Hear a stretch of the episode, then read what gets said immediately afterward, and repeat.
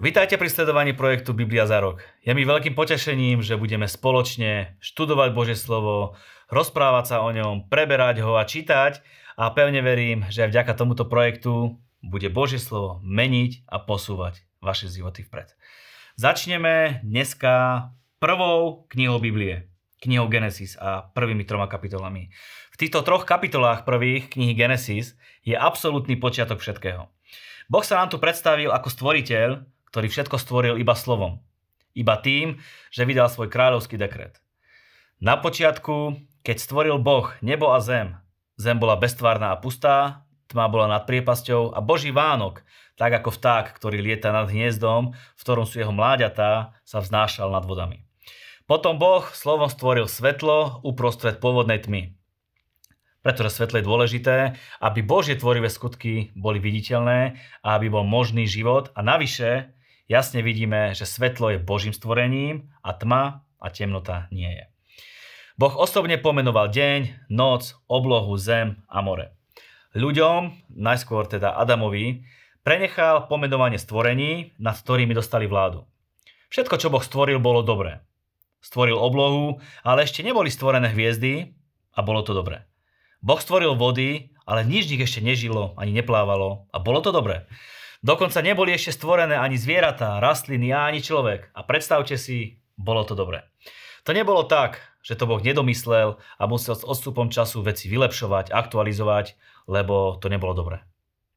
Pre Boha nebol absolútne žiadny problém, aby stvoril všetko naraz, v jednom okamihu a všetko by bolo zrazu plne funkčné a schopné absolútneho života. Boh, na, boh nám tým ukazuje, že veci majú svoj vývoj a postupne sa vyvíjajú. Nechcíme hneď všetko naraz. A na konci, keď Boh videl všetko, čo urobil, bolo to veľmi dobré. To nám ukazuje na to, že aj my sa môžeme nachádzať vo fáze nášho života možno práve teraz, keď to je dobré, ale prídeme do fázy, keď to bude veľmi dobré. Ak nevidíme ešte hviezdy na oblohe, buďme vďační za oblohu. Ak nevidíme ryby vo vode, buďme vďační za vodu. Lebo keď budeme vďační, príde fáza do nášho života, kedy to bude veľmi dobré.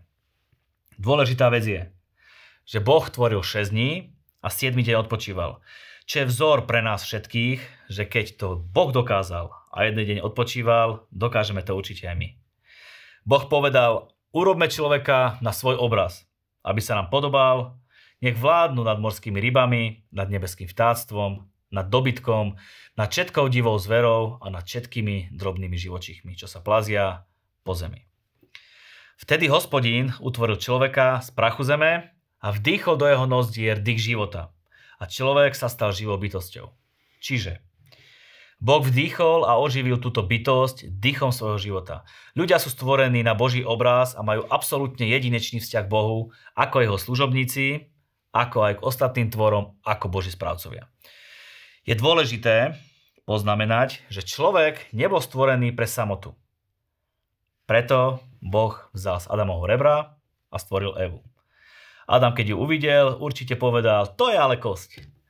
Jasne a smelo poviem, že Boh stvoril muža a ženu a že Boh je tvorca manželstva medzi mužom a medzi ženou. Boh povedal pri jeho stvorení, že učiňme človeka. Pri stvorení máme teda Božiu trojicu. Boh Otec, Syn aj Svetý Duch. A každý v tom zohráva svoju úlohu. Boh Otec dal stvoriteľský príkaz, Nový zákon nám zase hovorí, že syn manuálne sa usiloval, aby boli veci stvorené v súlade s otcovským príkazom a Duch Svetý sa vznášal a spoluúčinkoval v tandeme s rovnakým cieľom. Ježíš neprichádza na scénu v Novej zmluve, keď to čítame v Biblii, v evaníliách, keď sa narodil na túto zem a dostal meno Ježíš.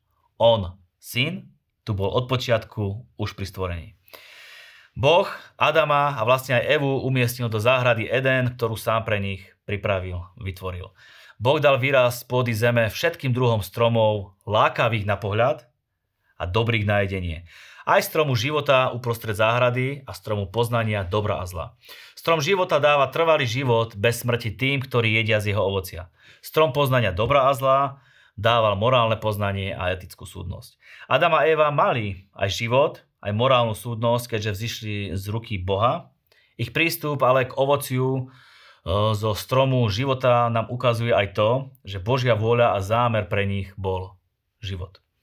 jedením ovocia e, zo stromu poznania dobra a zla chceli Adam a Eva získať stvoriteľský zdroj úsudku, aby mohli byť morálne nezávislí od Boha. Následne ich Boh vyhnal z raja, čiže zo záhrady Eden, aby po páde do svojho hriechu ešte náhodou nezjedli aj zo stromu života a nežili by väčšine. Mohli jesť teraz zo všetkého, čo tam bolo, ale jedine z jedného stromu nemali jesť. Lebo inak je napísané, že prepadnú smrti. Neposlušnosť vedie k smrti. Nezomreli fyzicky, ale duchovne, lebo následne sa vtedy obidvom otvorili oči a poznali, že sú nahí. Zošili si figové listy a urobili si z nich zásterky. Už neboli nevinní ako deti. Začali uh, si novým spôsobom nejako uvedomovať seba a jeden druhého vo svojej náhote. Čo v nich teraz vyvolávalo zrazu hambu. Pokúsili sa o ich vlastný, taký chabý a bezvýsledný pokus ukryť svoju hambu, ktorú mohol prikryť iba Boh. A aj ju prikryl keď im dal kožený odev a obliekol ich. Prečo kožený? Lebo za ich hriech musela byť preliata nejaká krv. V tomto prípade krv zvieraťa. V dnešnej dobe, vďaka Bohu, nás prikrýva krv Ježiša Krista.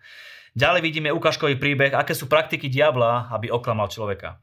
Had bol najchytrejší zo všetkých polných zvierat, ktoré utvoril hospodin. Povedal žene, naozaj vám Boh povedal a zakázal jesť zo všetkých stromov záhrady.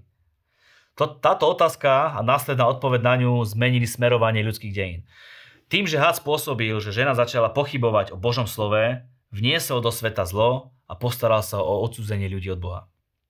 Prekrutil Božie slovo, lebo pôvodný zákaz nebol na všetky stromy, ako sa jej pýta, ale iba na jeden. Prišla do nej zrazu pochybnosť, začala aj ona prekrúcať Božie slovo a pridala. Boh povedal, nejedzte z neho a nedotýkajte sa ho, Nedotýkajte sa ho, pritom Boh vôbec nepovedal. Prišla teda do nej pochybnosť a hneď následne za tým uh, si pridala vlastný výklad Božieho slova. Had povedal, nie, určite nezomriete, čím nehadnem nepoprel uh, jasné Božie vyhlásenie.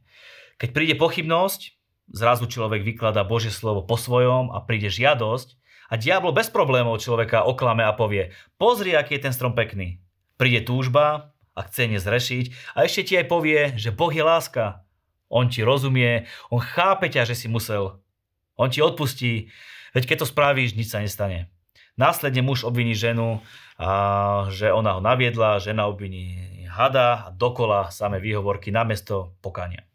Trest stihne obidvoch výnikov. Ženu ako matku a manželku, muža ako robotníka. To doslovne neznamená, že by bez hriechu žena rodila bez bolesti, aj keď to samozrejme všetkým ženám prajem, a že muž by pracoval bez potu na čele. Aj to samozrejme všetkým, všetkým mužom prajem. Hriech prevracia Bohom stanovený poriadok.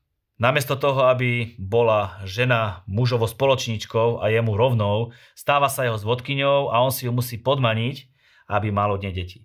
Muž namiesto toho, aby bol božím záhradníkom v Edéne, musí bojovať s pôdou, ktorá sa mu stala nepriateľskou. Ale najväčším trestom bola strata dôverného vzťahu s Bohom a samotný dedičný hriech. Ďakujeme, že ste boli s nami, pokračujeme na budúce. Cieľom projektu Biblia za rok je prinašať k vám Božie slovo. Ďakujeme, že nás sledujete a že nás